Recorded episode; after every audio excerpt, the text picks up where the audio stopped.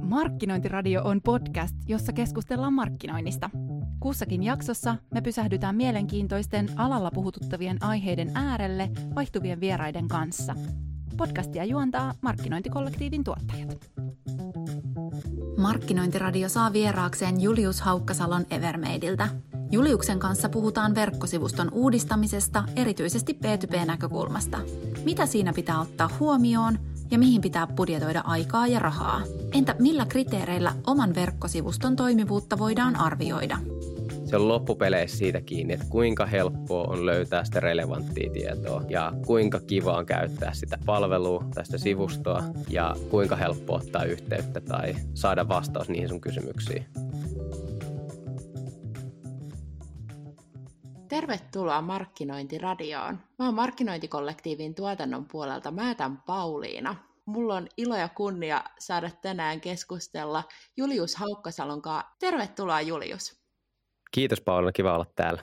Haluatko ihan lyhkäisesti vähän esitellä itteesi? Joo, siis mä oon Julius Haukkasalo, Evermadein toimitusjohtaja ja yksi perustajajäsenistä.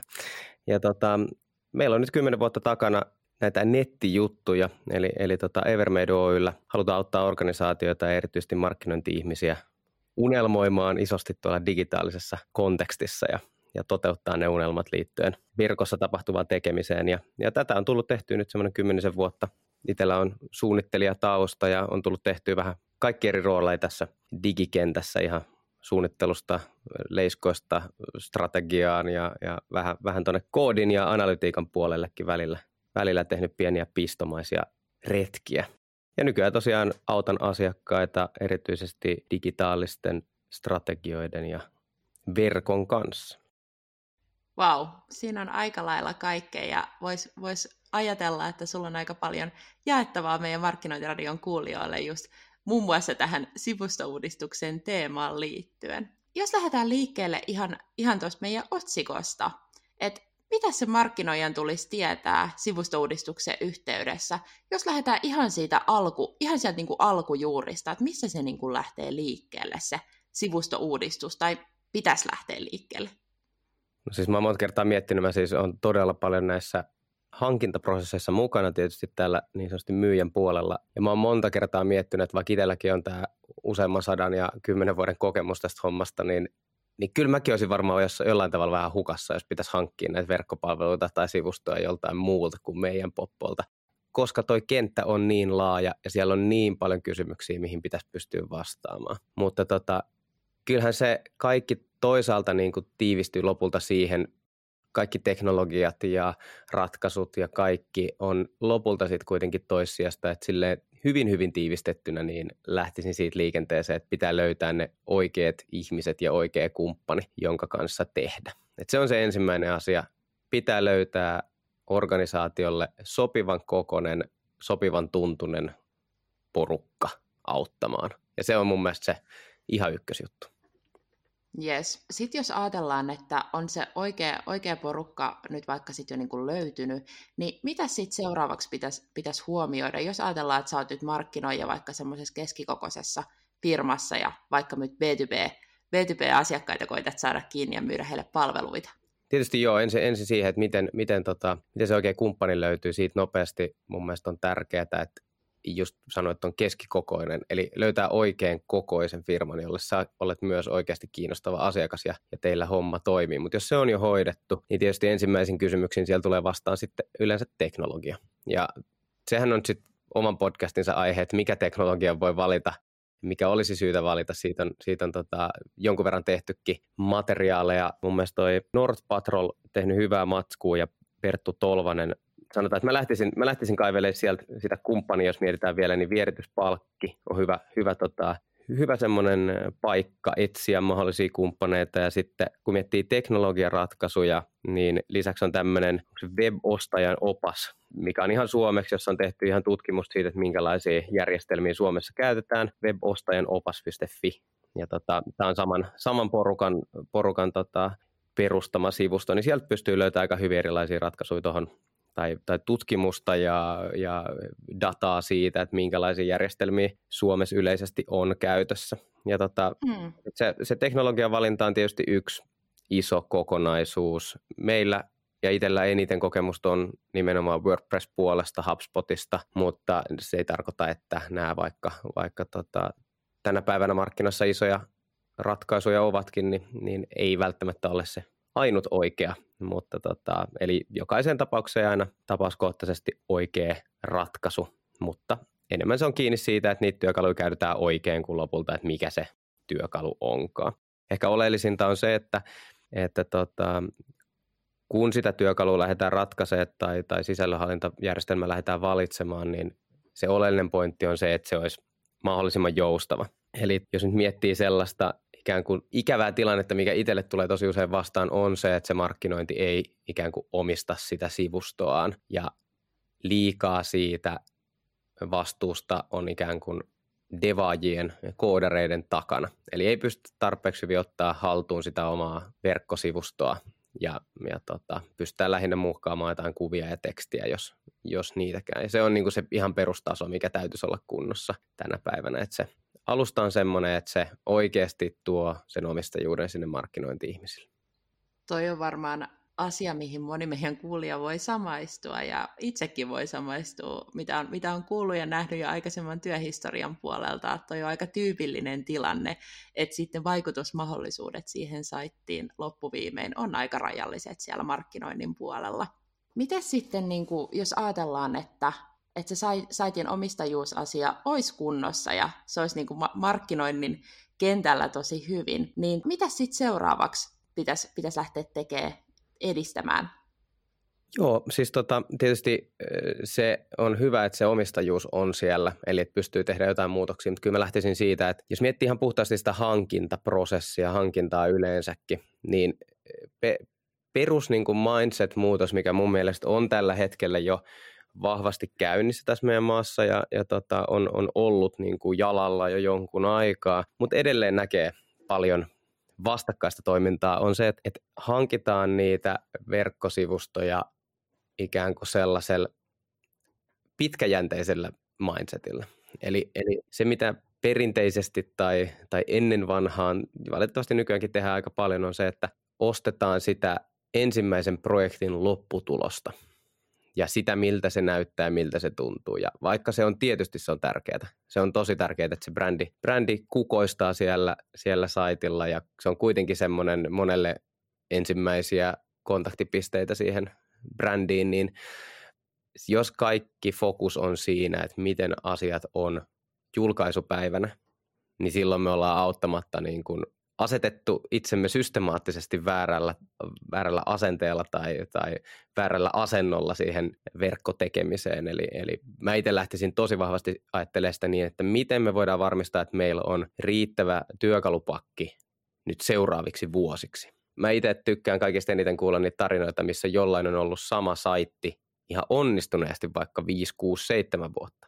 Koska valitettavan paljon näkee sitä, että no tämä on nyt meille kolmas verkkosivusto uudistus kolmeen vuoteen.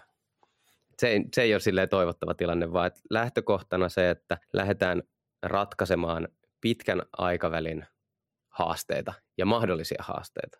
Asiat muuttuu niin nopeasti tänä päivänä, tarpeet muuttuu, saadaan tehdä siinä projektin aikana paljonkin joko vääriä hypoteeseja tai lähdetään ratkaisemaan niitä hypoteeseja väärällä tavalla suunnitteluprosessissa, niin tota, me ollaan me ollaan ikävässä tilanteessa, jos, jos saitti näyttää hyvältä, kun se julkaistaan, mutta sitten me ei olekaan työkaluja muuttaa sitä tulevina vuosina ja kuukausina ja viikkoina.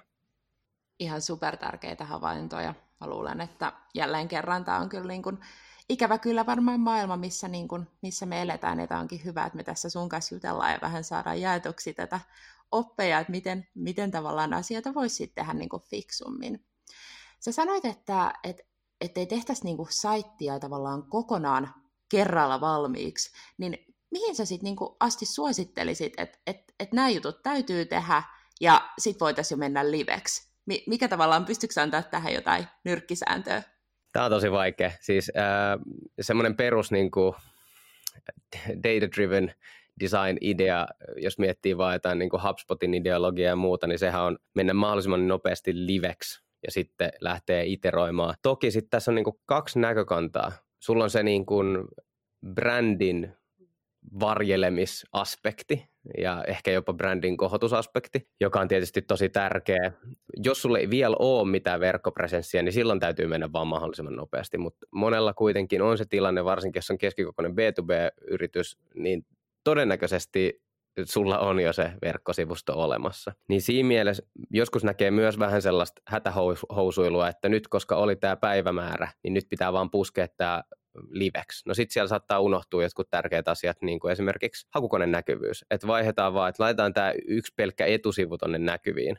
No sitten meillä on hirveä määrä sivuja, jotka on indeksoitu, mutta nyt, niin, nyt meillä ei ole enää vastaavaa sisältöä sivustolla. Niin tuommoiset saattaa jäädä sitten toisaalta myös siinä, siinä sitten vähän pienemmälle huomiolle. Mutta sitten taas toisaalta joskus saatetaan rakentaa sitä Iisakin kirkkoa ja, ja tota, hinkataan ja hinkataan, eikä ajatella sitä pidemmän aikavälin tavoitteellisuutta tai, tai sitä, että hei, että nämä saattaa muuttuukin jo ensi viikolla tai kuukauden päästä, koska tämä ei ollutkaan oikea ratkaisu. Eli tähän nyt ei ehkä ole semmoista one size fits all ajatusta, mutta ehkä se on niin kuin, että tämä on vaan hyvä niin kuin harkita jokaiselta näkövinkkeliltä, että missä kohtaa olisi järkevä mennä linjoille sekä sen tämmöisen niin kuin kasvumarkkinoinnin näkövinkkelistä sisältäen hakukoneoptimoinnin ja näkyvyyden ja konversiooptimoinnin yömäs, yömäs, yömäs, mutta toisaalta myös sen brändin pitkäikäisyyden ja sen, sen brändimielikuvan säilyttämisen kannalta. Eli siinä mielessä ei ole mitään oikeaa vastausta, jokainen tilanne aika erilainen,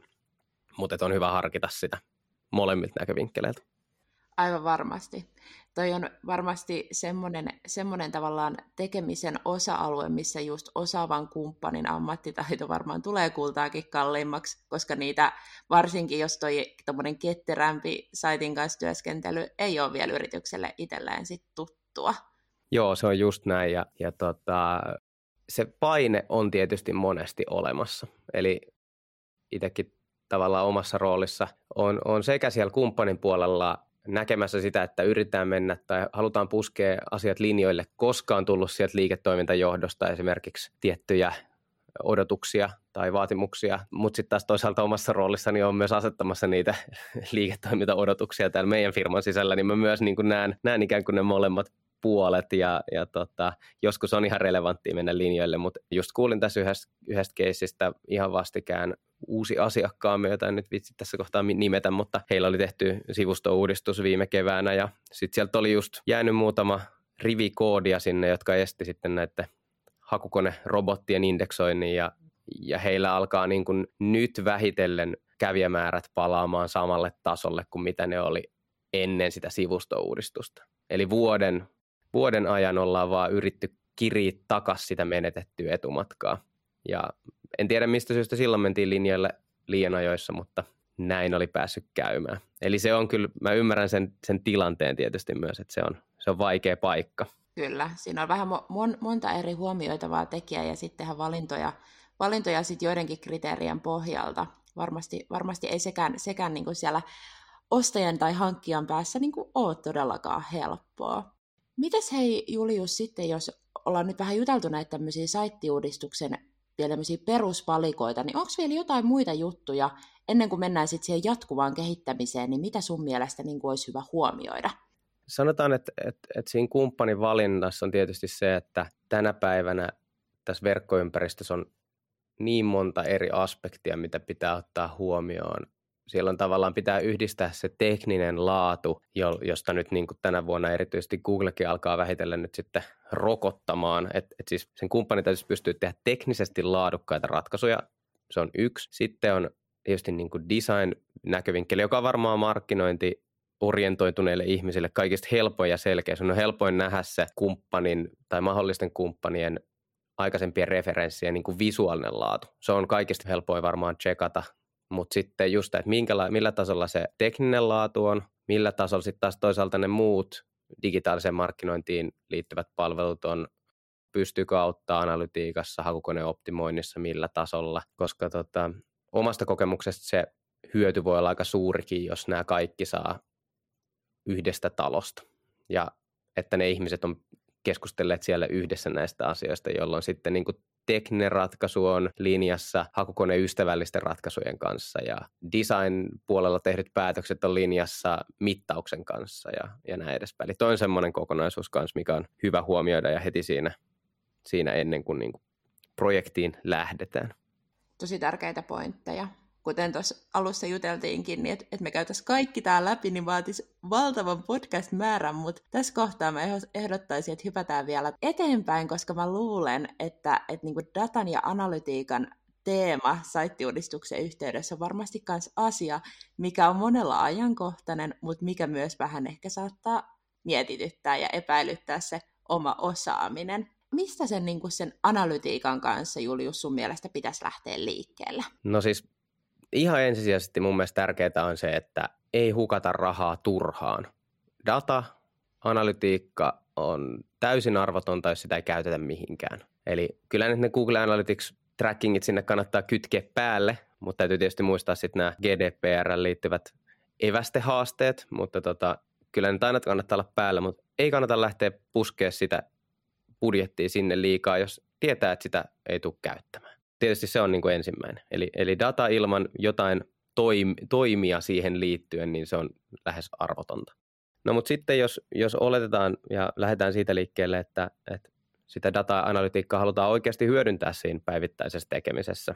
Ja että se alusta on siinä kunnossa, että me pystytään tekemään niitä muutoksia ketterästi ja näppärästi ja kustannustehokkaastikin.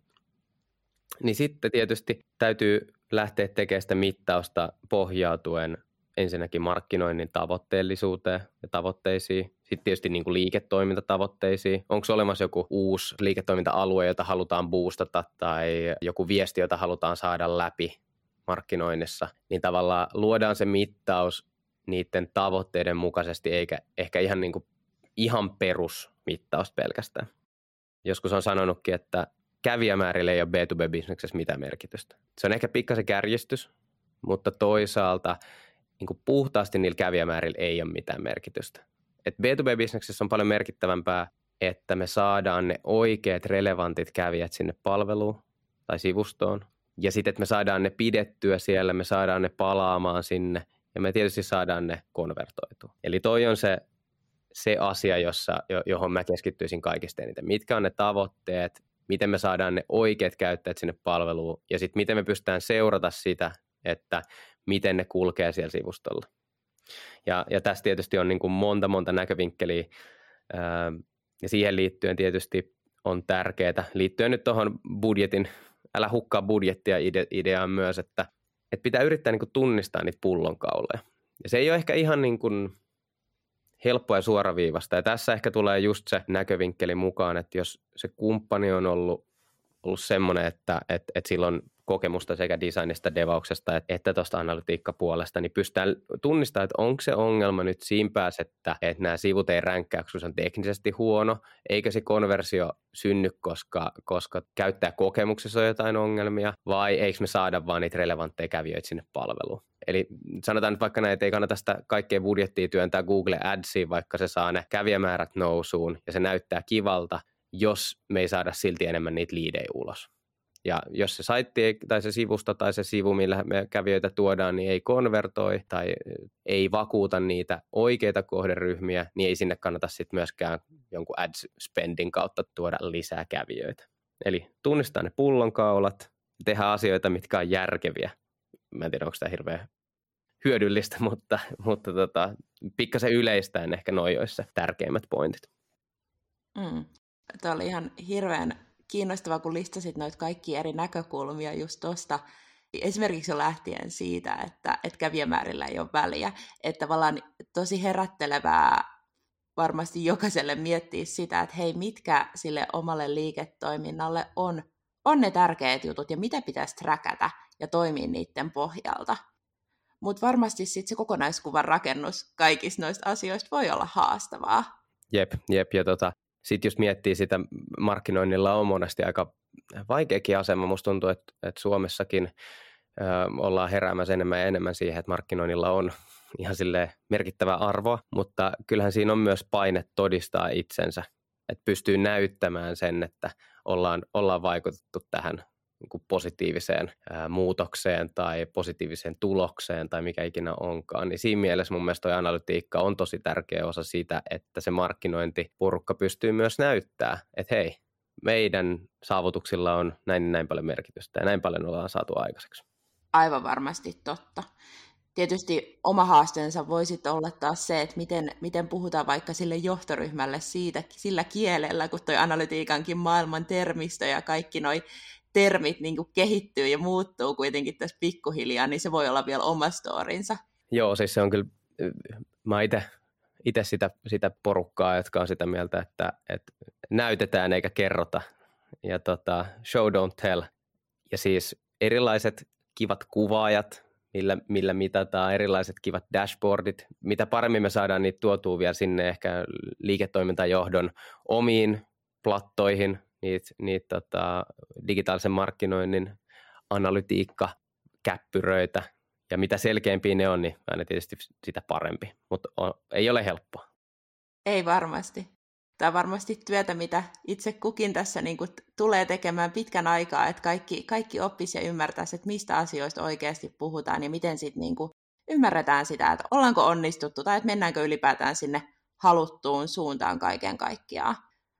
Mun on ihan pakko kysyä vielä tuosta, kun heitit noita dashboard-ajatuksia niin onko sulla siihen jotain, että et miten tavallaan sä saisit visualisoitua sitä kaikkea tuota dataa, mitä just pistit tai esittelit, että on analytiikkaa ja hakukoneen näkyvyyttä ja kaikkea tuota markkinoinnin automaatiota, niin onko sulla siihen mitään vinkkejä heittää, että hei, että tälleen sä saat markkinoijana vietyä tuota sun, sun viestiä vaikka just sinne johtoryhmään tai ylipäätään vaikka ihan oman tiimin sisällä niin eteenpäin? No joo, me siis, no ihan, ihan oikeastaan hyvä kun kysyt. Meillä on, meillä on itsellä tota käytössä tuommoinen Google Data Studio dashboardi. Ja tota, me ollaan tuotu sinne, tietysti kiva kun voidaan näitä talon sisällä aina väkertää ja räpeltää, niin tota, meillä, on, meillä on tuotu sinne itse dataa sekä meidän ERPistä, meidän CRMstä ja meidän tota, tikettijärjestelmästä ja sitten sinne on tuotu mu- myös dataa siis myyntiin liittyen, markkinointiin liittyen, työntekijöiden tyytyväisyyteen liittyen.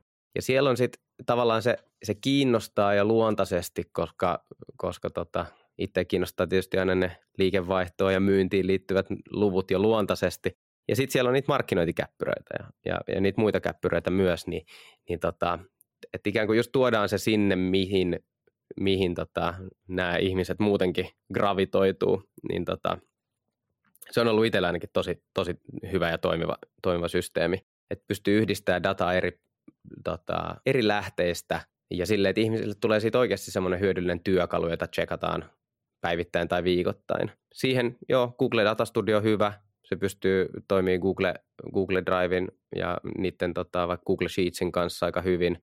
Supermetrics on, on siihen sitten hyvä, että pystytään tuoda dataa vähän eri lähteistä vielä. Ja sitten on tietysti aina vähän noita tämmöisiä custom-integraatioita, millä pystytään tuoda sitten muuta dataa eri paikoista. Mutta varmaan se, että jos me pystytään tuomaan sitä dataa lähemmäs niitä työkaluja, joita ihmiset käyttää päivittäin tai viikoittain, että se ei ole vaan joku, no muistakaa, meillä on sitten myös toi markkinoinnin dashboard tuolla, niin sinne ei välttämättä kukaan koskaan tuu, ellei niillä ole jotain mielenkiintoa sitä kohtaa. Kiitos, kiitos vinkistä ja toi on, mitä sanoit tuossa ihan viimeiseksi, niin tosi tärkeä pointti, että miten se data tulee jotenkin, tai että miten sä niinku kohtaat sitä dataa toistuvasti, jotta se tulee aidosti, aidosti osaksi sitä tekemistä, eikä jää just joksikin irralliseksi, vaikka PowerPointiksi jonnekin, jonnekin sit meili inboxin pohjalle. Mitä sitten niinku muuta, jos ajatellaan tuota analytiikkaa ja leikitään, että nyt olisi vaikka mittaus niinku kohillaan, niin siellä olisi ne oikeat mittarit asetettu, niin puhuit tuossa, kun aloitettiin tämä meidän keskustelu, että, että olisi hyvä kehittää sitä saittia vähän niin kuin on the go. Niin miten nyt sitten tätä, tätä kaikkea pitäisi tässä lähteä edistämään? Meillä on dataa ja tahtotila, minne saitin kanssa mennä. No siis erittäin laaja kysymys ja, ja varmasti kaikilla on vähän eri tilanne tämän suhteen, mutta joo, ensin on tietysti tärkeää, että se mittaus toimii ja se, se data, mitä saadaan, on kuranttia mutta jos oletetaan, että näin tilanne on, niin tota, tietysti tärkeää, että lähdetään seuraa oikeita mittareita, ei vaan niitä, mitkä nyt sattuu olemaan nousussa ja joista tulee hyvä fiilis. Mutta tota, sitten mä lähtisin ihan siitä liikenteeseen, että, että ei keskitytä liikaa siihen tosi isoon kuvaan. Jos sä katot vaan, jos sanotaan, että sulla on aika iso saitti, jollain keskikokoisella B2B-firmallakin voi olla tosi laaja sivusto, niin tietysti identifioidaan ne, että mitkä nyt on meille tärkeimpiä kehityskohteita eli tota, sitten sen kumppanin kanssa tai itsenäisesti mietitään, että mikä on nyt meille tosi tärkeää nyt vaikka tällä viikolla, tässä kuussa, tällä kvartaalilla. Ja yritetään löytää mahdollisimman niin kuin konkreettinen yksittäinen osa-alue, yksi, yksi kokonaisuus. Olisi sitten niin kuin ländäri tai joku sivuston sisältökokonaisuus, tai sitten vaikka joku blogipostaus tai joku keissi, mikä ikinä se nyt se toiskaan, mitä haluttaisiin lähteä korostaa ja, ja mitä haluttaisiin lähteä kehittämään, niin keskittyy siihen yhteen kokonaisuuteen ja vähän pureutuu sen dataan, niin on varmaan niin helpoin, helpoin tapa lähteä luomaan jotain muutosta ja pystyy ymmärtämään, että miten erilaiset toimet saattaa vaikuttaa siihen dataan. Ja sitten lähdetään miettimään sitä, että ihan suunnittelusta, mitä, mitä se käyttäjä haluaa tältä kyseiseltä kokonaisuudelta, miten tästä asiasta tehdään mahdollisimman houkutteleva, miten tästä rakenteesta ja käyttäjäkokemuksesta tehdään mahdollisimman hyvä ja helppo, miten ostamisesta tehdään mahdollisimman helppoa tai yhteydenotosta tai mikä se konversio sitten onkaan tai joku, joku tota PDF-downloadi, niin miten sitten tehdään mahdollisimman helppoa, houkuttelevaa ja, ja, ja kiinnostavaa. Ja sitten tietysti tota, kannattaa kiinnittää huomiota myös siihen, että missä kohtaa, jos on nyt vaikka luotu tämmöinen ikään kuin funneli sinne analytiikan puoleen, niin missä kohtaa tätä suppiloa se käyttäjä tippuu pois. Koska sitten me pystytään alkaa identifioimaan, että okei, missä kohtaa sakkaa. Et jos useammin jatkuvasti ja jatkuvasti vaikka ostoprosessissa tai yhteydenottoprosessissa, niin jossain kohtaa käyttäjät tippuu veke, niin toi voisi olla se piste, mitä me lähdetään optimoimaan. Pystytäänkö me tiputtaa se kokonaan pois se osio, jos miettii jotain ostoskoria tai muuta, niin, niin Amazon tietysti esimerkki, tämmöisenä klassisena esimerkkinä on, on pyrkinyt siihen niin kuin yhden klikkauksen ostokokemukseen, niin, niin ylimääräisten vaiheiden jättäminen veke ja käyttäjäkokemuksen helpottaminen on, on yksi kohta. Jälleen kerran huomata, että se ei tapahdu pelkästään siinä analytiikan puolella, vaan siellä tapahtuu jotain designin, devin, siis koodin ja, ja leiskan tasolla niitä muutoksia, että se käyttäjäkokemus paranee. Mutta toi on niin kuin ehkä silleen, silleen konkreettisin esimerkki, että tämä, miten se performoi ja miten me voidaan sitä parantaa. Ja sitten lähdetään testaamaan. AB-testeillä tai ihan vaan tekemällä muutoksia siihen ja seuraamalla, minkälaisia vaikutuksia silloin sitten performanssiin ja, ja konversioihin. Ja siitä mä lähtisin liikkeelle. Vitsi toi kuulostaa jotenkin niin ihanan selkeältä, kun sulla on ihan selkeästi step by step näin tämä homma menee ja voin, voin kuvitella, että sit, sit just sillä markkinoijalla, jos, jos ja kun hän tästä tai hänen tiimiset tästä saitista vastaa monta, monta juttua, niin varmasti vie aikansa, että pääsee, saa sen niin omat aivonystyrät käännettyä siihen, että hei, että tämä saitti on tällaista jatkuvaa tekemistä ja nyt me vaan keskitytään tähän yhteen juttuun tällä kertaa ja sitten siirrytään toiseen. Et siinä on varmasti omat haasteensa sen markkinoijan kulttuurin kanssa kehittämisessä tähän suuntaan. Joo, ja, ja, ja se, ehkä se niin kuin markkinoija ja kumppanin suhde on myös yksi mielenkiintoinen, että tavallaan tämä on helppo sanoa, mutta ei se ole ehkä noin helppo tehdä ainakaan ihan näin lyhyessä ajassa, mitä tämä, mitä tämä niin oma puhe, ei, ei se käy siinä kolmes minuutissa, missä, missä, millä toi tuli ulos, että, että tämä ei ole niin kuin aina ihan niin yksinkertaista ja niin itsestäänselvää ja helppoa, ja siinä mielessä se, me tiedetään markkinointi-ihmisillä monesti, tiimi saattaa olla aika pieni, ja pitää olla aika generalisti kuitenkin, jos mietit, että sä vedät jotain markkinointiin, niin pystyt sä sitten olemaan se huippuammattilainen sen jonkun tota, ostofunnelin optimoinnissa. Niin siihen tarvitaan sitten niitä apukäsipareja ja, ja sitä tukea.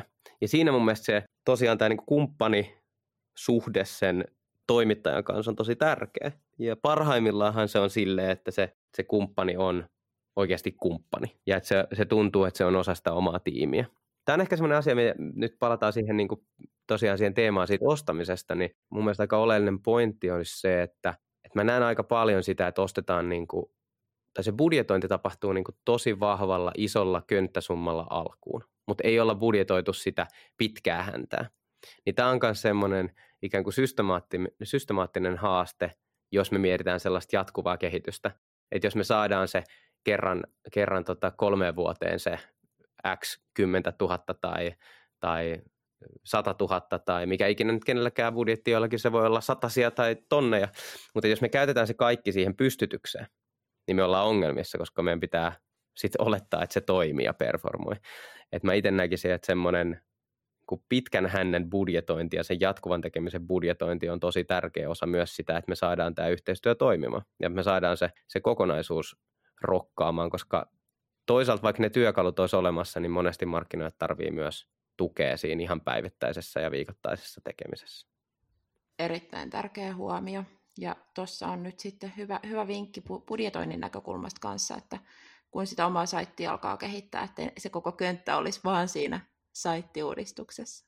Miten hei, Julius, jos ihan pikkasen vielä otetaan takapakki ja hypetään sinne analytiikan hyödyntämisen maailmaan, niin tota, tuleeko sinulla mieleen jotain esimerkkiä tai, tai mikä sun näkemys on siitä, että pitäisikö niin kuin vielä, jos ajatellaan vaikka tuon B2B-firma ja sulla on monta erilaista kohderyhmää vaikka se firmankin sisällä, niin miten, miten tavallaan datan avulla tätä voitaisiin niin kuin huomioida ja sitä omaa saittia kehittää? No sanotaan, että se on niin kuin kaikissa näissä asioissa niin aina tietysti tosi tapauskohtaista, mutta sanotaan, että yleisesti kannattaa aina muistaa ne peruskäyttäjäkokemuksen, käyttäjäkokemuksen mittaukset, eli, eli session pituus ja bounce rate, palaavat kävijät ja näin edespäin. Ja sitten tietysti B2B-palveluilla on erilaisia, monella, niin kuin paljon erilaisia käyttötarkoituksia ja erilaisia käyttäjiä. Varmasti niin kuin B2B-puolella toisteista on se, että sen niin kuin yksittäisen käyttäjän merkitys on aika suuri. Ja se käyttäjähän niin kuin näyttäytyy analytiikassa vaan niin kuin numeroina, mutta ne on, ne on myös niin kuin ihmisiä. Että tavallaan mikään yritys ei selaile mitään verkkosivustoa, vaan se on aina joku henkilö, joku ihminen. Tavallaan pitää kyllä pystyä yrittää tunnistaa niitä erilaisia käyttäjäryhmiä, että keitä siellä käy ja miten me voidaan palvella niitä eri käyttäjäryhmiä parhaalla mahdollisella tavalla. Et joskus meillä esimerkiksi yksi tämmöinen mielenkiintoinen keissi ollut tässä nimenomaan tästä näkövinkkelistä, että meillä on ollut tämmöinen asiantuntijalle suunnattu tuote ää, asiakkaalle, ja ne asiantuntijat on ollut tosi tärkeä osa sitä, sitä ostoprosessia, mutta lopulta ostopäätöksen tekee johtajat.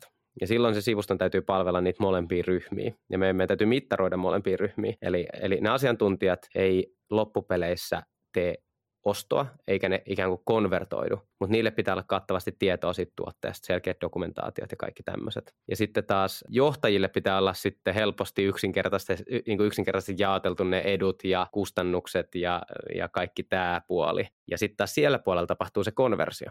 Ja toisaalta jos jompikumpi saa näistä ryhmistä saa huonon käyttökokemuksen, niin sitten ei päädytä ostamaan tätä kyseistä palvelua tai tuotetta. Ja toi on niin kuin haastava just sen mittauksen näkövinkkelistä, kun sulla on erilaisia käyttäjäryhmiä, sulla voi olla erilaisia tavoitteita niille, miten sä pystyt identifioida sitä ja kuka käy milläkin osastolla sitä sivustoa, niin, niin se on mun mielestä niin kuin mielenkiintoinen haaste. Ja sitten tietysti kun muistaa tämän B2B-kontekstin, niin toisin kuin nyt ehkä joku, joka unelmoi nyt jostain, jostain tota Havajin lomasta, niin B2C-puolella tai jostain uudesta ihanasta sohvasta, niin sähän käytät siellä sitten vaikka, vaikka tota, puolet sun elämästä, kun sä mietit, että minkälainen voisi olla nyt niin kuin täydellinen just tähän mun kontekstiin tai mun käyttöön. Mutta tota, B2Bssä se käyttäminen tai se sivuston käyttö on kuitenkin aika fokusoituu ja aika vähän aikaa. Ihmiset käy, käy siellä kesken työpäivänsä kaikkien muiden kiireiden keskellä, jolloin sen oikein relevantin sisällön pitäisi olla mahdollisimman nopeasti saatavilla. Ja se tekee tästä myös niin kuin erityisen mielenkiintoista ja haastavaa, koska niitä erilaisia kohderyhmiä on paljon, mutta niillä on yhteistä se, että niillä ei ole kenelläkään ylimääräistä aikaa jäädä fiilistelemään. Toi on ihan superkiinnostava case-esimerkki ja kiitos kun jaoit sen, koska toi on varmaan niin kuin, voi päteä aika monenkin B2B-bisneksen puolessa, että siellä on niin kuin niitä moni eri tavallaan päätöksentekijöitä tai päätöksen vaikuttajia, että miten, miten tätä sitten niin kuin tietoa voidaan siellä analytiikassa hyödyntää ja tulkita ja mitata omaa, omaa onnistumista. Jep, ja siis tossahan se sanotaan, että personointi on yksi osa-alue, mistä on paljon puhuttu niin kuin markkinoinnin automaation puolella esimerkiksi, että jos me pystyttäisiin kohdentamaan niitä viestejä joko sillä sivustolla tai, tai sitten niin kuin tämmöisessä remarketingissa, niin sehän olisi niin kuin huippu. Mutta se vaatii se, että me saadaan jollain tavalla kiinni siitä, että mihin kohderyhmään sinä kuulut. Oot sä nyt sitten se johtaja vai oot sä se asiantuntija? Siihenkin on tietysti erilaisia ratkaisuja ja mekin ollaan siihen kehitetty erilaisia ratkaisuja, jolla sitä voidaan olettaa, mutta tilannehan nyt ei aina ole niin, että jos sä oot selannut viisi asiantuntija osion sivua ja ladannut jonkun pdf että sä välttämättä olisit just se asiantuntija, ehkä sä olitkin se lopullinen ostaja, joka vaan päätyi näille sivuille. Mutta joo, toi on mielenkiintoinen kokonaisuus nimenomaan mielenkiintoinen ja kauheasti mä näen että niin mahdollisuuksia markkinoijalle kehittää sitä omaa niin kuin, ennen kaikkea kasvattaa myyntiin, mutta niin kuin sitä ennen vielä niin kuin parantaa asiakaskokemusta ja tavallaan kaikkea sitä, että kiinnostava, mutta tietyllä tapaa kompleksinen kenttä, pakko kommentoida tähän väliin. Jep, mutta siis mä, mä, mä itse peräänkuulutan kaikista eniten sitä, että, kyllä se oleellisin juttu on lopulta sit se, että me pystytään palvella niitä meidän käyttäjiä ja potentiaalisia asiakkaita. Et jos me siinä onnistutaan, niin tietysti data auttaa meitä mittaamaan sitä ja arvioimaan sitä, että onnistutaanko me siinä ja millä tasolla.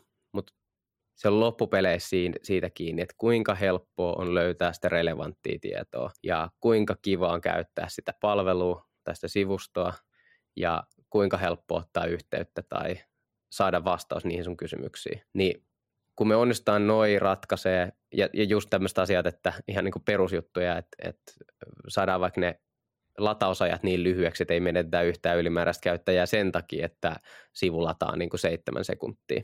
Niin tämmöiset asiat vie jo oikeasti tosi pitkälle. Et loppupeleissä en ahdistuisi liikaa. Tälleen kun nämä asiat laittaa, niin voisi ajatella, että kaikilla nämä on jo muilla täydellisesti ja tämä on vain tämä meidän yrityksemme, joka nyt kärsii tästä tilanteesta, mutta kyllä se tilanne varmasti on se, että kyllä valtaosissa yrityksistä edelleen niin kuin ihan niiden perusjuttujen kanssa menee aika paljon sitä aikaa. Aivan varmasti. Julius, tuleeko sinulla tässä kohtaa vielä jotain, mitä sä haluaisit jakaa meidän kuulijoiden kanssa? Onko sulla jotain vielä mielen päällä? No tota, mä voisin jakaa varmaan vielä seuraavat kolme tuntia erilaisia ajatuksia, mutta tota, ehkä se on just toi, toi ajatus, että ensin täytyy ymmärtää se, että mitä tässä halutaan tavoitella tässä meidän liiketoiminnassa.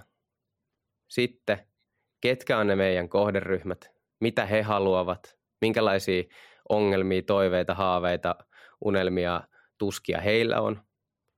Niin periaatteessa noin on ne asiat, mistä kannattaa lähteä liikenteeseen. Sitten lähdetään tarjoamaan sitä järkevää sisältöä, toivottavasti järkevässä paikassa, järkevään järkevillä sanoilla ja kivoilla visuaaleilla ja ei ehkä välttämättä maksimaalisella tekstimäärällä, vaan, vaan sillä, että näytetään eikä kerrota kaikkea. Niin noi on niin ne ihan perusasiat, että, että tostahan se lähtee rakentumaan.